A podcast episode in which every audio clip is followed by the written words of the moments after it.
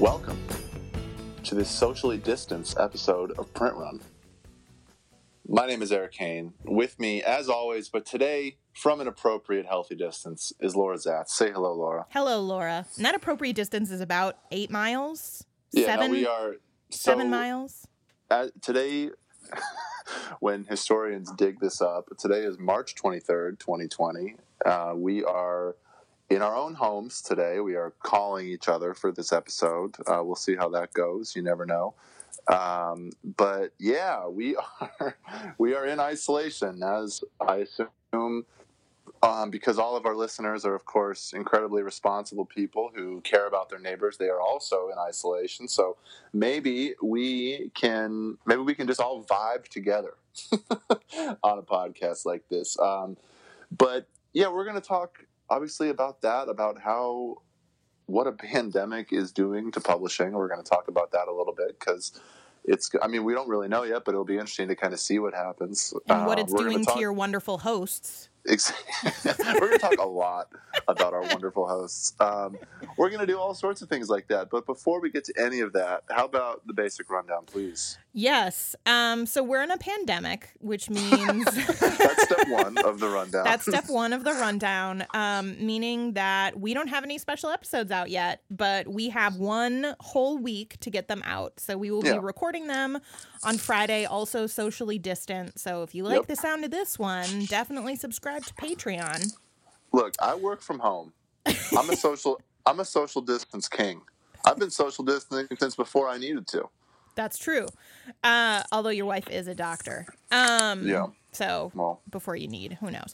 Uh, but yes, so those will be on Patreon. If you would like to get to know your fellow authors while you are socially distant and you cannot handle Twitter for one more minute, you can join our forum where people are chit chatting away in very productive and positive ways. they sure are. Um, yep. And in addition, if you want to support us in this crazy time or um, support the forum as we're as we're trying to keep it, you can send us money on Ko-fi. so you can buy us a coffee that we have to go in, get immediately, and we can't serve ourselves, and then go Oh, I out. will not be. Is that a thing that people are? Can people still get coffee right now? Yeah, you. I mean, like you can go into like Caribou or something, but you can't sit Wow. down, and you just walk Oh, in, you get it, and you take no, it, take no, it away. no. I would never do such a thing. Well, you can you can start building up the coffee fund when we are able to have the self-serve Supermom's coffee from the gas station again. Yeah, someday. That's yeah, that's the end of the announcements.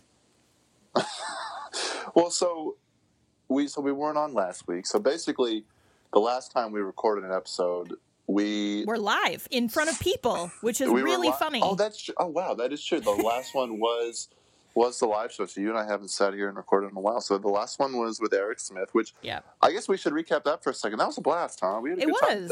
that. It was Yeah. the the most people I've been around in ages. In and like, I know that was it's a very large gathering for a social distancer like myself. Um, but uh, yeah, that, that was really fun. We were obviously glad to have Eric in town and wish him well on the rest of his book tour. Um, all of that. It was great to have everyone. Like one thing, I was really like. I guess it, it was a little bit of a dream to fill a bookstore for people to have an event with. Like that felt really, I don't know. I came away from that feeling really good and really bolstered by not only who's listening to this show, but like the community we're building. Like I just, I had a really good time, and I thank everyone who came out. I think anyone who listened to the show after, and um, I don't know. It was just, it was good vibes, and little did we know how much we needed the good vibes headed into where we are now, huh? yeah, now no one will be in a bookstore for for quite a while. I think. Well, we're going to talk about that. We sure little bit, Huh? um, well, so I guess to me, the place to start with this, and this is something I, you know, I think you and I have been having versions of this conversation with basically everyone, everyone we know, but specifically everyone in books that we know. which is to ask like, how is this affecting your work? You know what I mean? Like obviously, you know, not just so that no one thinks we're being callous. Obviously, the first thing to worry about in a pandemic or something like this is like safety and well-being and health and community health and all that kind of stuff but this is a show about the book industry so we are going to talk about it in terms of the book industry just a little bit um, and so like my question to you laura as we get started is and i'll answer it to myself is like how is this how has this affected you like how like what would you say on a work level like what do you see changing how have you had to adjust anything like that Mm. Um, yeah, well, let's start. Let's start personal and then kind of yeah fan out a little bit. Um, so you and I are actually in a very strange position because we're in publishing remotely, meaning that we don't have we don't live in New York. Um, both of us, you a little bit longer than me, work from home. hmm Um, I've also been unintentionally like social distancing for the past two months because, as you've all probably heard, um, my husband essentially shattered his ankle on the ice at the end of January. So we've basically been stuck at home for two months. So, in some ways, I'm very ahead of everybody with the being confined at home, but in other ways, that kind of makes it worse. Um, and so the big thing is like, honestly, my day to day responsibilities have not deeply shifted, but what has is kind of my my response to them. So yeah I think Yeah. I think it's pretty safe to say, Eric, that I am incredibly anxious and not able to focus at all. Um, Sure. sure yeah, and and- I mean, and I'm still like getting work done, but I've I've changed my conception of what a successful workday looks like. hmm Um, so for me, I'm I'm looking at it like it's a it's a re- I did a really good job if I can get you know four or five productive work hours in. Um, Sure. Whereas before, you know, you know, working that solid eight, right? Because you you know you got to kill to eat, et cetera, et cetera. Um, and and now I think, and we've had this conversation offline a little bit, but my main goal with all of this is not to like use this time to catch up or you Right. know do this big project or you know continue as usual like my main goal out of all of this is to just not exit this pandemic being burnt out Well, so uh, that's an, such an interesting.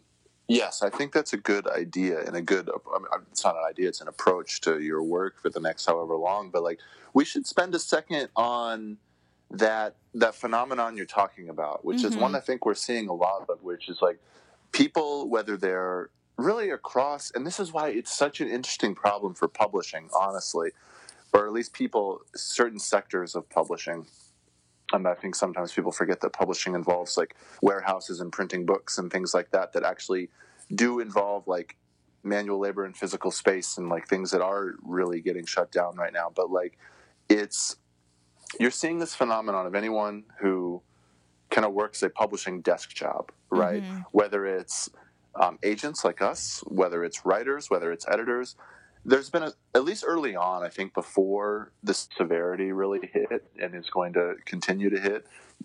You've seen people talk about this stuff as though it's like, not to be callous, but you see people talking about it like it's a snow day. You know what I mean? They're like, oh, well, this is just going to mean I have all this time to do, you know, I'm going to be able to catch up on reading. I'm going to be able to do subs. This is how I'm going to get, like you said, you know, and I just, I've not looked at a sim- single sub since all of this started. and I just, I, I see that. And on the one hand, I think that it's obviously a good, productive, positive attitude to have towards something like this. And I think in some respect, I am interested in it for my own life, at least as a means of like, you know, you have to do something, you know, you have to do something to stay focused. Like a big thing for me this week, like I had kind of a hard week this last week. I mean, my, uh, you know, my wife works in healthcare. That has been a very stressful thing to think about. And obviously many people, yeah, I mean, it's, you know, you know, I was preoccupied last week is my point, but like, as I enter this new week, you know, the impulse has been to like, okay, it's time to, you know, to be the success win guy, to like take the fact that, you know, we're all just sitting at home and really make it about reading, make it about, you know, getting everything done. And something about that also feels a little bit hollow to me in a way I can't quite place, you know? So I've been thinking about that. Um, Yeah. and we've we've spoken a lot before in in you know mostly frustrated tones about how publishing is so performative like the there's the Yeah, there's the yes. performative overwork and then there's the performative success and so like when you're given a situation where people either have a ton of time because they've lost their jobs and they're not getting paid um, or people are having to carry on as usual and there's there's kind of a different sort of pressure where now it's like a weird combination of I'm so busy and I'm so successful and I don't think any of it is true. And like if you add and you Yeah. add to that the all the people in New York who haven't who've been told their entire careers that there is no way that publishing could ever move beyond New York Oh, that's a real monster we're going to get into. Yeah. yeah like there's there's no way that you can do this and all of a sudden they're all working remotely just like you and i have been doing for years and Yeah. how most of the people el- Yeah. elsewhere in the country have been doing for years Yeah. and so if you add to that there's this there's this constant like see like everything is the same everything is totally the same because in some way Yeah. i don't know like eric i, I get kind of get the feeling that like in some way there's like that language is is trying to communicate that this is just a stopgap measure not as you know when we come out of this people will get to say yeah so now you can't have a job that's in house only because because we sh- you've shown that you can do this Yeah. job remotely That's so that is, and I just, I feel, I think that's a great point, first of all. And I think that it also speaks to a phenomenon that actually affects one of the other things we're going to talk about in a little bit. That this, and again, I, I just feel the need every time we get into like the X's and O's of what this might mean for the industry. Like, my head just isn't there right now. And so I want to preface everything with like, obviously there are more bigger societal human concerns than, you know, what we're talking. So, but like, since we're getting into it and we are like, we are seeing that, you know, a giant paradigm shift like this is going to reveal some things about the industry that it didn't necessarily want to have revealed, you know? And one of those things I think is that, hey, actually, a lot of us can do most of these jobs remotely. You know what I mean? Like, we actually do not need the centralization. And now that we don't have it, it's, um, you know, like we may not need to go back because there's going to be all this precedent for people getting things done away. Like, I just remember, like, when I was in house and I was an editorial assistant, you know, one of the things the older, and this was at Oxford University Press, and you know, it's kind of an older institution. You know, it's kind of a, it's one of those places where the editors are like almost all like a generation older. You know, and they were constantly like, if they got, if they were given an inch on work from home one day, you wouldn't see them for like the next but you, you know what I'm talking about? Like because they would prove it. They would say, "Oh, look, I can do this job from here, and guess what? Now I'm going to." And which I- you know, I mean, respect to that. But you're also seeing that all of a sudden, everyone I think is going to be able to, and not everyone, but lots of people are going to be able to pull a version of that, or at least that truth is going to be out there. You know what I mean? Do And- you do you think, Eric, that publishing may point to like lower sales or like fewer books broken out during this as a reason to point to the work from home and say, "See, this didn't work. You have to be back in a house." Yeah, I do, and I think that's because, and I, but not because there's going to be any sort of sophisticated reason behind it, beyond just anytime, anytime things on an industry go bad, what's the first place we point? We point to the workers, right? And we say, like, we have to. They're the ones who always have to quote unquote shape up, you know, and that I think will be there will be a response to that, and we should actually talk, like, you know, in a minute like do you think sales are going to be up or down? I mean obviously i think they're going to go like there's you know in-person bookstore visits are obviously going to plummet during this stretch. Um, ho- hopefully they do. Uh, i guess we're going to talk about that too but like it's you're right it's just such a it's such an interesting time of flux. And I- i, just don't yeah. yeah. I had a I had a call with one of my authors this morning, and um, she she has a book out in the next couple of months, but Mm-hmm. it's digital, right? Like Yeah. it is it is a digital first release. Um, and so we actually had a conversation about how that has kind of put her in a better position than most anybody at this point trying to launch a book because um, it's it's going to be the only way to to get books out there without the the the supply chain that's been interrupted, right? And um and what's yeah, I don't it's hard to to make guesses of what's really going to happen because in terms of sales and success overall in for publishers i'm not talking about um, i'm not talking about bookstores because that's a whole different thing Right. um, but for publishers, you you have the potential for much greater sales because you have a huge number of people who have more time on their hands to spend alone reading a book. However, That's such an interesting. Yeah, you the, have the audience these is there. people. The audience is primed how- and ready. However, you also have a lot of these people who no longer have money to play with. Yeah. And That's true, too. so, you, you know, and you can kind of look at that hedging bets by and and to tie in another thing that happened this week, um, Macmillan rolled back their their um, library embargo policy. So we've talked Okay, about so this before, but Catch, let's talk about this. Catch Yeah. us up on that again. Yep, yep, yep. Okay, so um, Macmillan has been doing a test and then implemented a rule where for the first six months of a book's life, a library system can only purchase one copy, or I think it's one copy at a certain rate and a second copy at another rate. But basically, they're they're making it impossible for libraries to get ebooks for the first six months that it's been out, and they've they they they rolled this out with Tor books, which is science fiction and fantasy.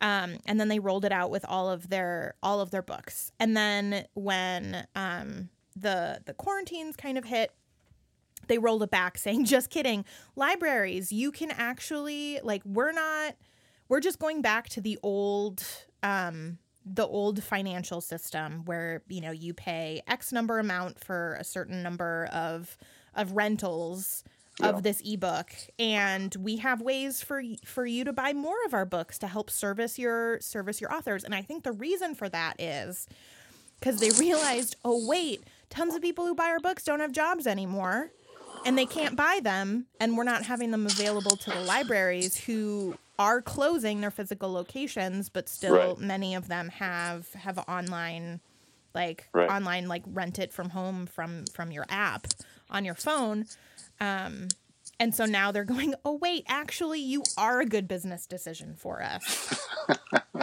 you know, I think you know there's something, and we were critical of that policy when it came out too. As it's not like we were the only ones. Everybody, it feels like most people, most progressive-minded people in books were upset that Macmillan was trying that with you know library books and stuff. But like, it sort of speaks to this principle that I, I you know applies more broadly to you know things that aren't publishing, but certainly applies here, which is that if your policy doesn't work or is like not friendly or is not very humane or whatever it is like it's not very you know person forward you know under times of duress like this it probably wasn't anyway before then you know what i'm saying Mhm. like it's you, you see this with like a lot of like you know political conversations happening right now where it's like you know suddenly you know people are talking about you know maybe you know they're talking i'll see what gets she gets done but like you know programs that might actually help people who are dealing with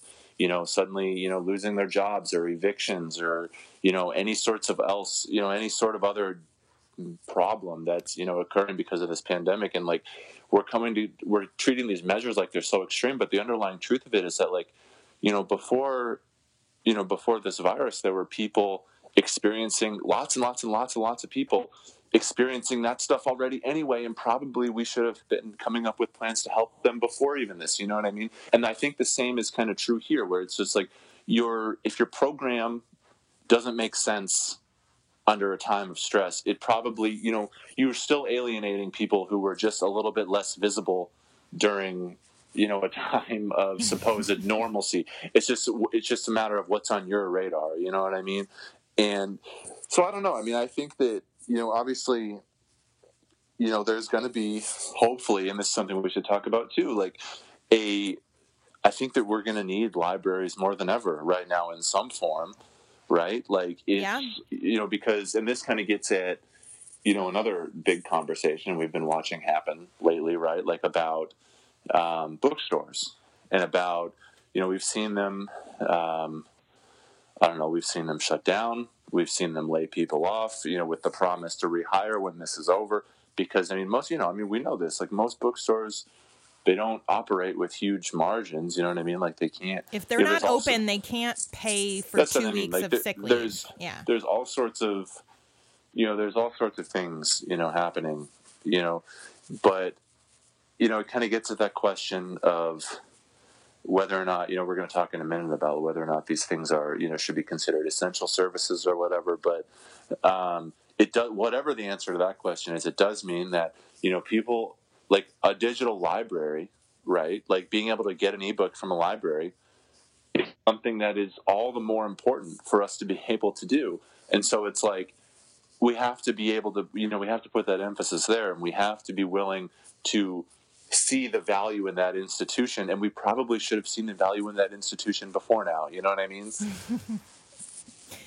So, so speaking of values and institutions, you hinted at it just a minute ago. Let's let's talk about bookstores. Yeah. Um, so libraries are closed in our great state of Minnesota, Yeah. um, or at least in our counties, and um, they're like we we have. I'm guessing our shelter in place is going to come down this week. Like Yeah. it's either this week or next week. It's definitely happening. Right. There have been reports in Minnesota, for example, that our number, which is in the low 200s, can be 10, is like the real number is 10 to 100 times as high, um, which is not anxiety inducing or scary at all. yeah Um, but there there have been kind of no decisions yet from from like our government of Yeah. what essential services look like. So we've been able to reclassify um like grocery store workers for Grocery store example workers, as yep. as essential but kind of the the the wiggly bits on the edges like liquor stores bookstores um you know at what point do we draw the line at a hardware store or Right. mechanic or something like that Right. like what what does that look like um and so we've we've seen a lot of call from from local from local book people asking you know to call our government and say that bookstores are essential. Um so let's let's talk about that for a minute. Um Sure. because i think i think the way that a lot of book people are are explaining their belief in that bookstores are essential in a time like this um, is very much focused around um, well if they're not open they're going to close and then we're going to do irreparable damage to our our book landscape once Yeah. once everything's over i Yeah. think that that is an insufficient and bad reason To say um, the least, to- to- yes. yeah because like okay great like that's that's you know that's the small business version of of the airlines asking for a bailout after a week um Well, it's the small, it's the smaller, granular version of what we're seeing the discourse say now. Like a lot of conservatives are like, you know, kind of, you know, wealthier capitalist type people, you know, saying, "Oh, well, we got to get the workforce back, you know, in functioning in the next couple weeks, or else." And who cares who how many people that puts at risk? Who Right. cares, you know, because they only see this stuff in terms of, you know, I Right. mean, finances, you know, in terms of like the, you know, their version of the economy. but And- what i what i think and and that's that's true but what i think is an actually like good argument for why bookstores should be essential is because we fucking need to read like Yeah, like i think i think that in in this time like the economic argument is actually the bad one i think the cultural argument is the good one it's the strong one Well, yeah. I mean, I, I think that's I I agree with that, and I think like for me, when I first saw people start it, like I saw even you know a couple people do the. It was kind of a low hanging fruit, right? They were like, "Oh, I see liquor stores should be considered essential, but not bookstores. I see where your cultural priorities Mhm. are." And it's like, it's like, well, okay, well, let's unpack that for a second, right? I mean, they, because you know, I mean, you need a liquor store open because you know people, you know, withdrawal symptoms. You know, you can end up crowding ERs, and withdrawal stuff will you know affect people domestically. All this kind. You can make a societal argument for people's health and safety. You know, you know what I mean around leaving the liquor, the store. stores open. That, yeah. Right. I really think you can. And in a way that you, I don't think you can make the same sort of like nuts and bolts, like social cohesion argument around a bookstore. You know what I mean? And you're like, yeah, I think like, you know, so, but then the way, so it felt when we originally brought up this topic to talk about, I felt like we were kind of on sharply different sides because I I'm firmly in the camp that at least in that in that sort of conception that bookstores are not essentially are should not be essential in the way that like a grocery store is essential or in the way that you know any of these other like very specific you know lower you know like if you think about like Maslow's like hierarchy of needs like you know there are things lower on the pyramid than reading a book you know what I mean and it's but that being said that being said that being said I think that there is a way to you know people do need to read eh, but there then there's a way to disperse these materials you know in in a way that supports that, small businesses in a way that keeps money without local. requiring physical congregation without right. requiring any you know what i mean so like sure i mean i think that in that way like yeah there's there's plenty of ways we could go about i almost wonder if like the essential versus non-essential question you know, sort of floats away in face of what could be a different question, which is how can we, and this is a question we're all asking ourselves, it's like, how can we continue to do these jobs without the same, you know, physical space? And, and without access it, to the things that normally take up our time. Right, right.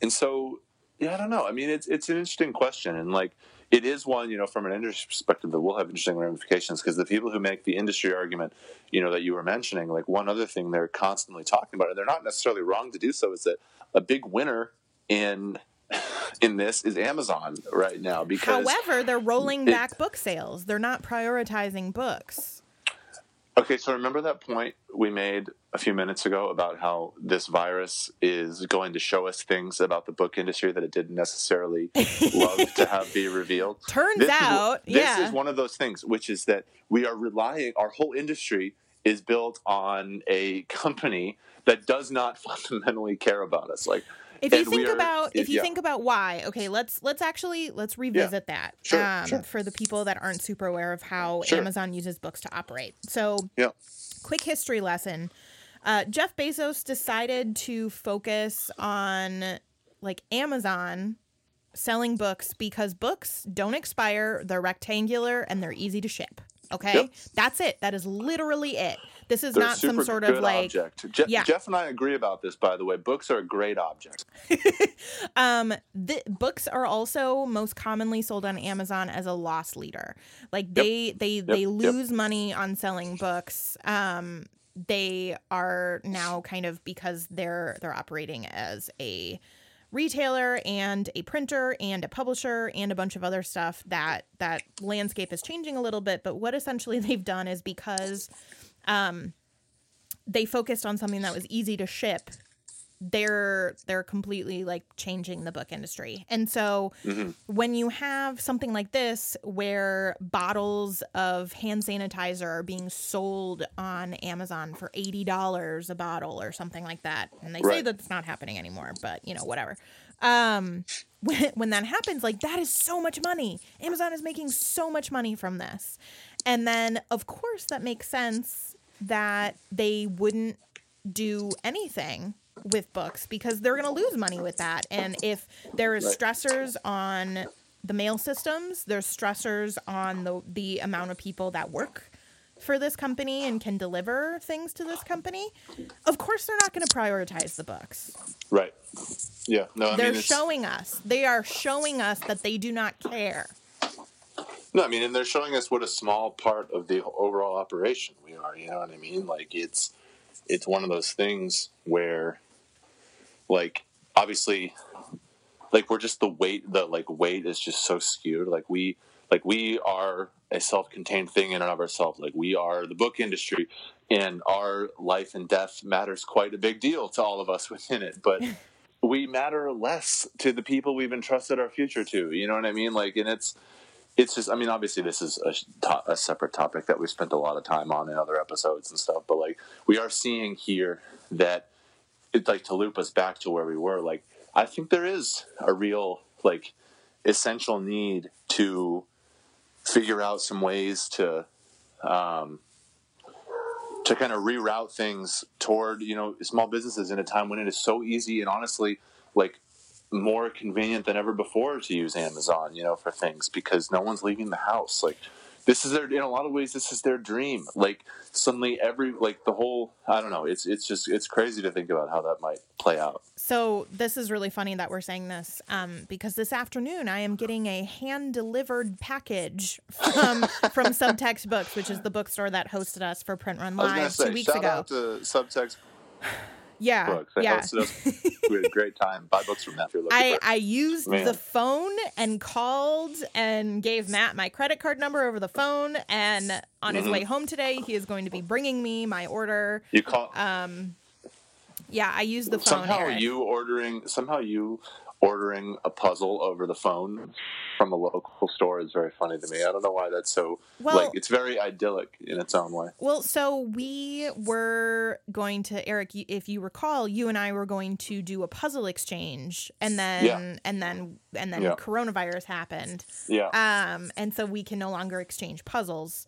yeah. Um, so now I well, have to buy to. a Frida I'm like Kahlo on my last one and it sucks. Oh, Well, I don't even you want to do it that much. It's like a it's like a mountain scene, and I don't really care about it. Oh, It see, doesn't it doesn't instill joy in me. I'm I'm almost done with. I have this amazing like fantasy bookshelf where there's like a river that's Oh coming down, God, and then it like so there's much like a better. waterfall, Yeah. and it's um it's like Yeah. a b- big bookshelf, and then there's like a nice comfy green armchair at the bottom.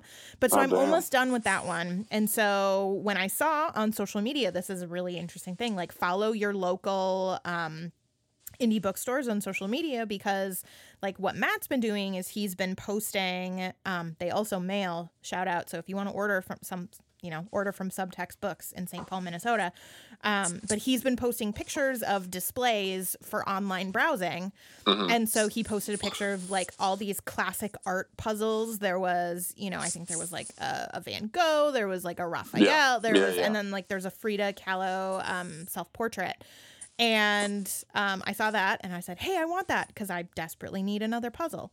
Um, Mm-hmm. Yeah, so there we go. I think that puzzles are essential services.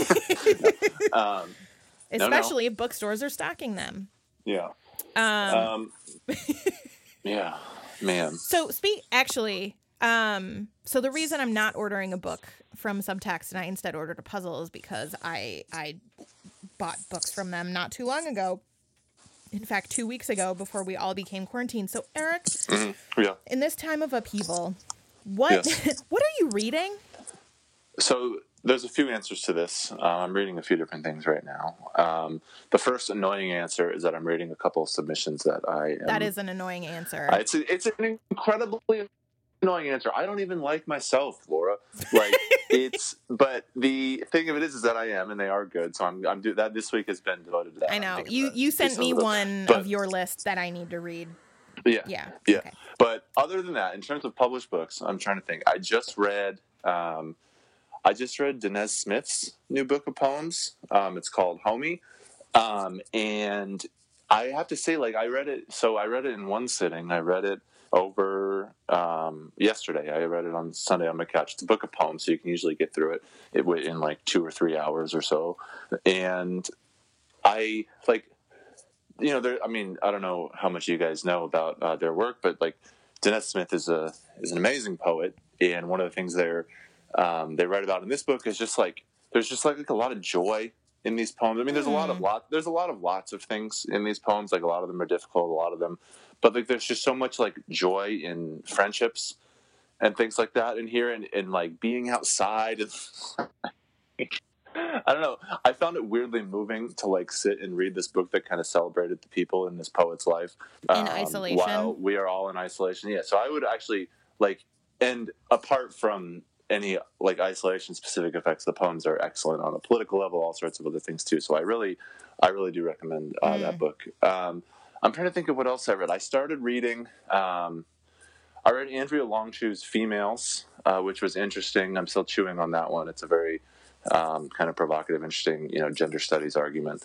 Um, and then I read, you know, I've had kind of honestly, Laura, I've had kind of hard luck this year. I started reading, like in terms of like really loving stuff. I haven't loved the finished book in a while still, and I've been trying to be more adventurous. Like I read, um, I started reading the first half of the first volume of Alan Moore's Jerusalem. Mm, I have Which- I have an arc of that one. Yeah, no, it's this, it's this big giant book, and like people were calling it the modern day Ulysses and all this kind of stuff. And I picked it up, and I struggled, struggled like through the first two hundred or so pages. It just kind of came away feeling like, why am I doing this to myself? Like I don't have Life to. is like, too no- short. I won't go to jail if I don't read this book. Like I can just set it down. And so I I think I did set it down and I don't think I'm going to pick it back up to be Mm. honest. Um, but so that that's my reading. Where what are you doing? So, um, I've I've actually had a really hard time reading. Um, ma- mostly I think because like I'm at a stage with my work where I am fi- like putting the finishing touches on a lot of projects that I'm I'm hoping to get Right. out on submission. So I just like you know I finish the day and I'm like oh I don't want to read anymore. Yeah. Um, but I've needed. I, I stopped and started a lot of kind of chewier books, books that are a little bit more um like difficult and I and the only one that I've seen to be able to get through is um Kill the Farm Boy by by Delilah Dawson and Kevin Hearne. Um and it's like this very like silly kind of um Christopher Moore-esque uh fantasy like D&D trope kind of book. Um, so that seems to be the only one that I'm able to get through, but I'm almost done with it. But the other week, um, when I was still able to go into bookstores and browse, I picked up the new Natasha Pulley book, which is, um, and I've really loved her writing in the past. Watchmaker of Filigree Street is excellent and surprisingly gay. Um, Okay. And so this this new book, I, I didn't love her second one. I liked it, but I didn't love the Bedlam Stacks, which is unrelated to um, the Watchmaker of Filigree Street. But this new one that can, comes out, it's a um, maybe maybe a sequel, maybe a companion. It it's it takes place several years later, but kind of revisits those characters. And so I'm just kind of like, I think maybe by the weekend, I'll like I'll be in the spot to to get to it. You know, I'll maybe have finished my puzzle. I'll have, you know, I'll finally have the hopefully we'll have the the order in place where there's not the like, well, is it gonna be um a a shelter in place? Is it not? And once I'm like Yeah. officially told like everybody's sheltering, Right. then I can just like become a become a full time hermit and not have to worry about anything else and just like sit into it and focus. So we'll see. But Have you found so that's like this has been kind of a meandering conversation, but like returning now to one of our first topics here, like the question of focus. hmm How like and this kind of gets back to that like performative productivity thing we often talk about, which is like theoretically there's a lot about this situation that should lend itself to focus, right? Like suddenly all our social ob- all our social obligations are canceled, all this different stuff is going on like what a great time to sit and work. and I am finding that to be not true at all. I'm absolutely very- untrue. I'm having a, I'm having a very hard time. And like what's especially stupid about that for me is like this is what my life looks like all the time. like I work for like I work from home. I am in my and like it's weird because, you know, like my wife works at a hospital and she's like so she's still going to her job and I'm still going to my like it's like nothing has totally changed like in terms of my like a lot of people you hear people um describing you know having their children home all of a sudden or like having both spouses you know in the same you know studio apartment or whatever lots of very challenging things.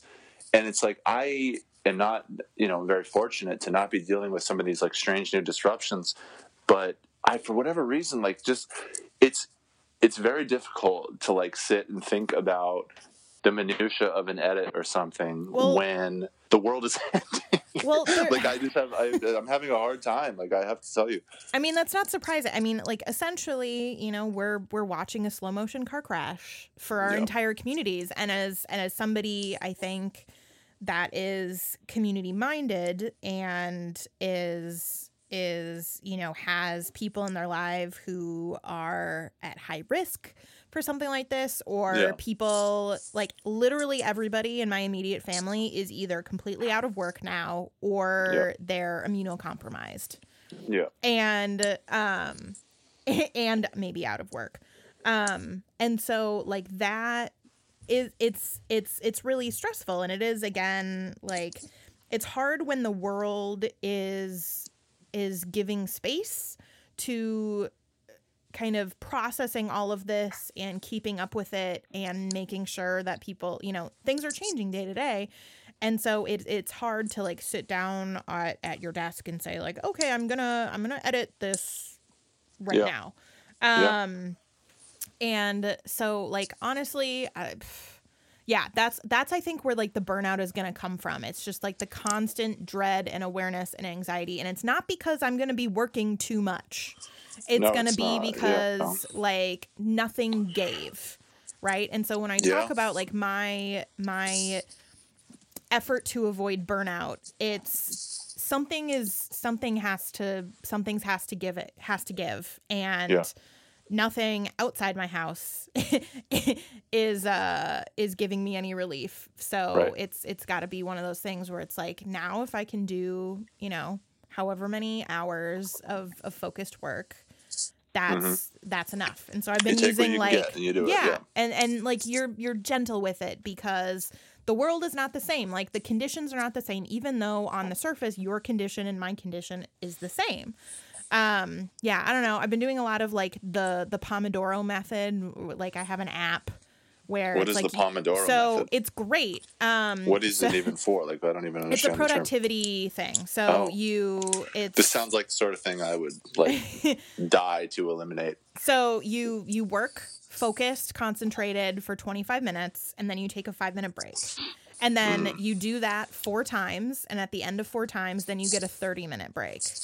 And uh, um like honestly I, I've never made it to the fourth one. I've only ever made it to like three and a half and then I like do something or get distracted or my workday changes or something like that. But like Right. it does, you know, it's a lot easier, you know, when you're constantly rechecking the news, right? Yeah. Or you're yeah. waiting for like um a like a, a press you know a, a, a press briefing or something like that it's a lot easier to say okay i'm gonna put my head down for 25 minutes and then i can have five minutes to panic than Mm-hmm. just to kind of like muddle through generally so that's literally the only thing that's helped Yeah. um yeah but No, that makes sense. I mean, one thing that I I will say, like maybe, like to get into the publishing a little bit more here. Like I've had multiple conversations over the last because you know I work on mostly politics books, right?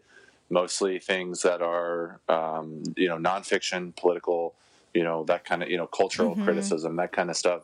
And I've had a few different conversations, you know, with authors who I am. I mean, obviously, with those with books coming out who are like, well, hey, what's you know what's going to happen you know are we going to still have the same sort of publicity lead up? Are we going to be able to do that kind of stuff? And that's been difficult to kind of try to work through. But Yeah. also but also i'm having conversations at an upfront editorial stage as we get proposals ready to go and stuff where it's like hey is anything i'm writing here still going to be relevant now that all of this has changed? And like i've had to like the answer to that is you know we'll see. And like we're gonna you know i'm gonna have conversations with editors about these projects you know and i think that it's gonna go fine because i guess because and this is a this is a big point that i want to make i think.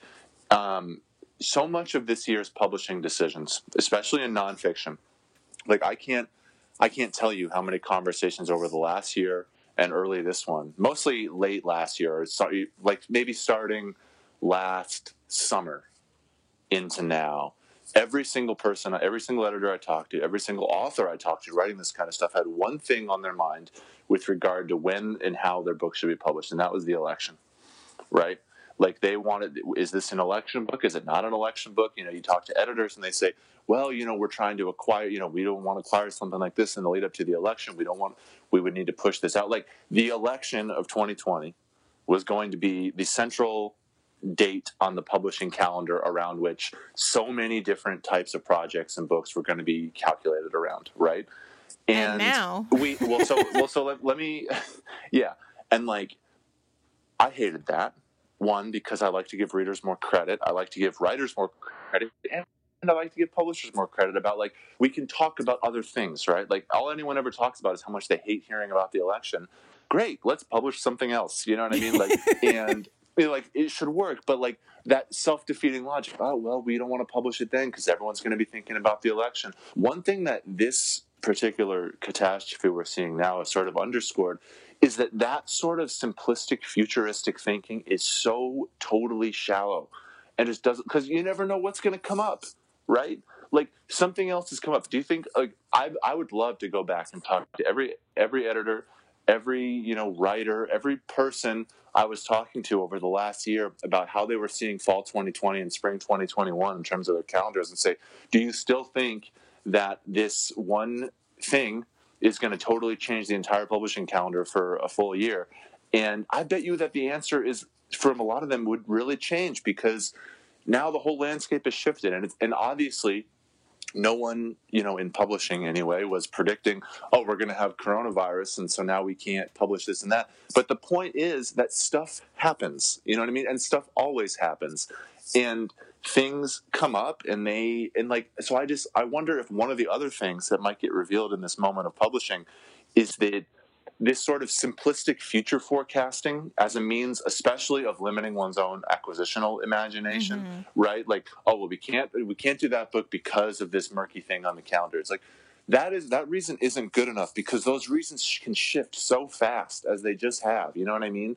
Like and so I'm having conversations with authors now, and they sound exactly like the election conversations, except it's a different topic. It's, oh, you know, do I need to work in a chapter about the virus? Do I need to work in a, ch- do I need to change my pitch or my angle, you know, based on this new giant, all-consuming reality we're all experiencing?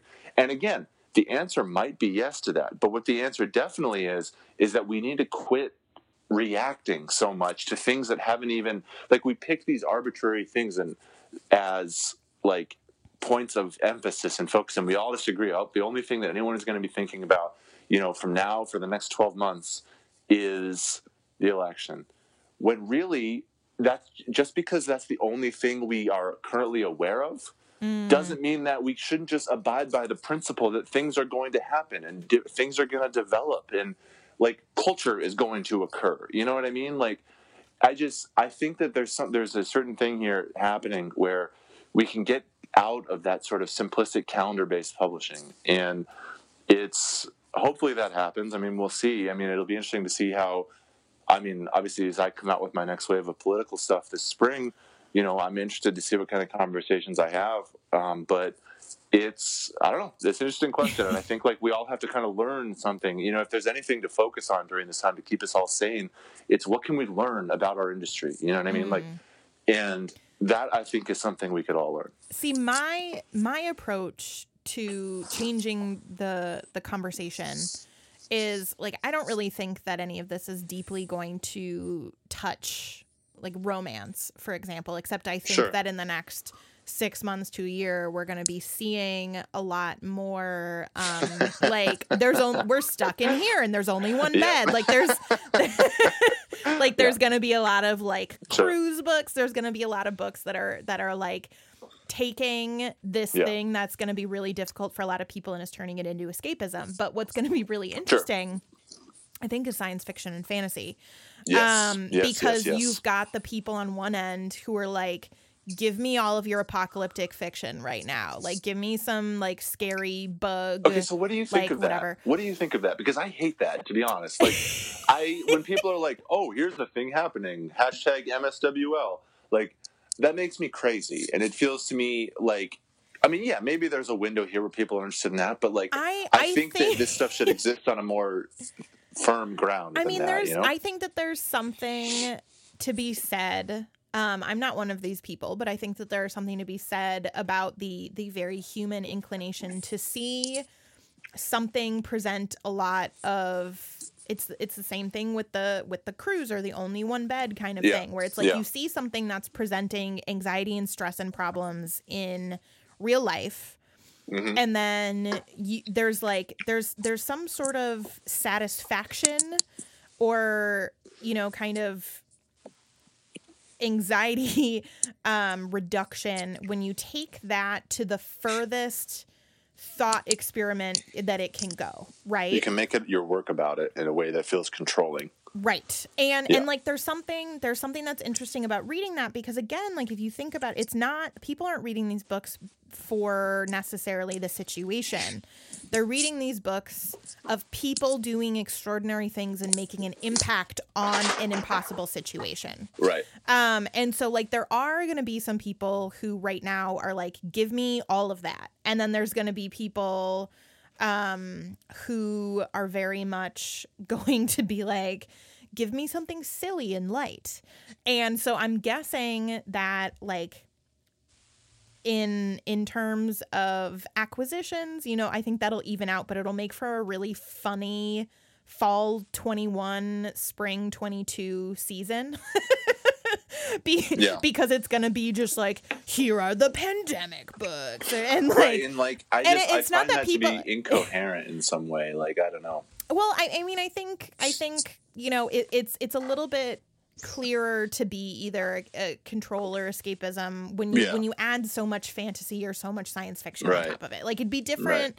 And like to be clear, what I- I'm not talking about books written in response to coronavirus. I am talking specifically about books that already existed Yes, I think that's a crucial and are distinction. and yeah, are being totally. acquired because that's just where people's heads are at. So like there Right. was an No, author think that- on yeah. yeah. there was an author on Twitter today and and he um he has a kind of a an apocalyptic book, right? And he got this nasty gram from somebody today. His book just came out saying like how can you be profiting off of this? Do you think this is funny? Like I have people who are um who are like at like in danger from this virus and you're just like writing about it and it's like dude that book was written like 4 years ago. Um and it's just like again people taking taking these ideas, these anxiety inducing ideas to their logical endpoint, writing writing a writing a book about them and then it's like there's always end of the world things. There's always zombies, there's always, you know, whatever.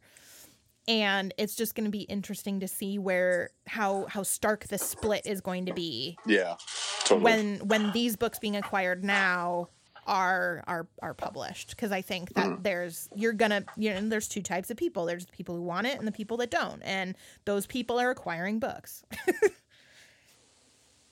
Yeah, no, I mean, I think that's, I think that's a good forecast and a good take on it. I Yeah. mean, we'll see what happens. It's, it's, I just want whatever anyone's individual strategy is, or whatever individual imprint they decide. Okay, here's how we're going to respond to this.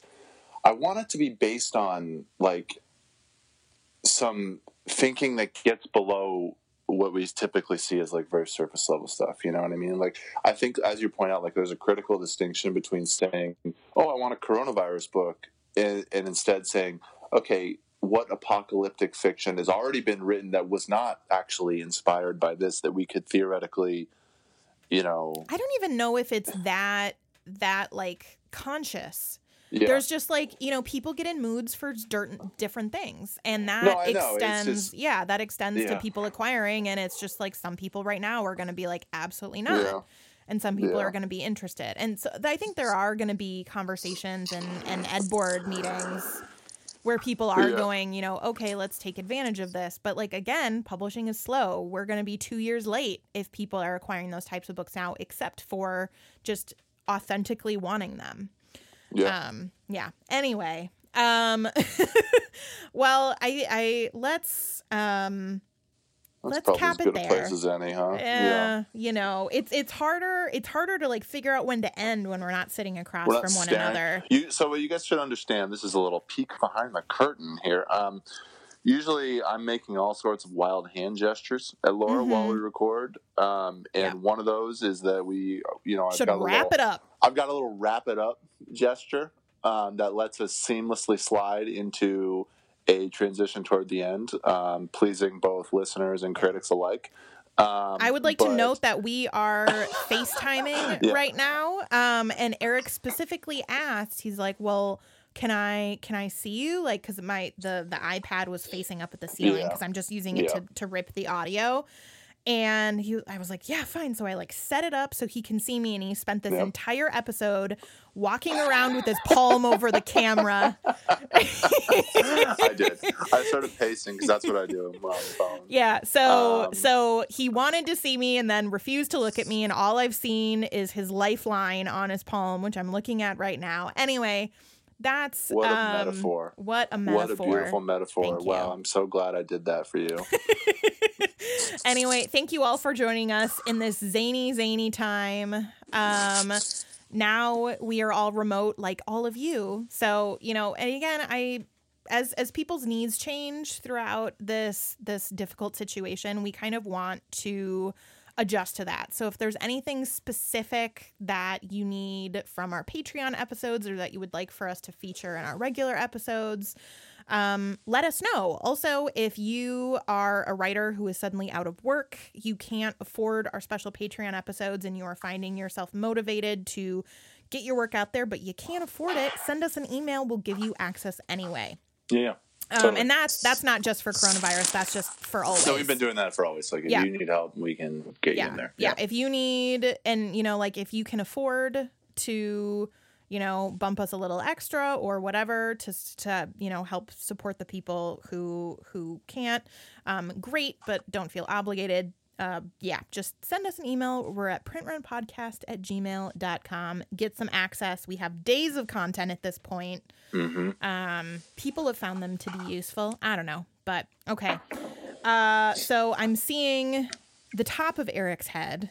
That's right, which baby. which I think is the new wrap it up single signal. That's right. Right? Okay. So we're wrapping it up. Thank you so much for joining us on this socially distanced episode of Print Run. And we will see you for a regular episode, also socially distanced, next week.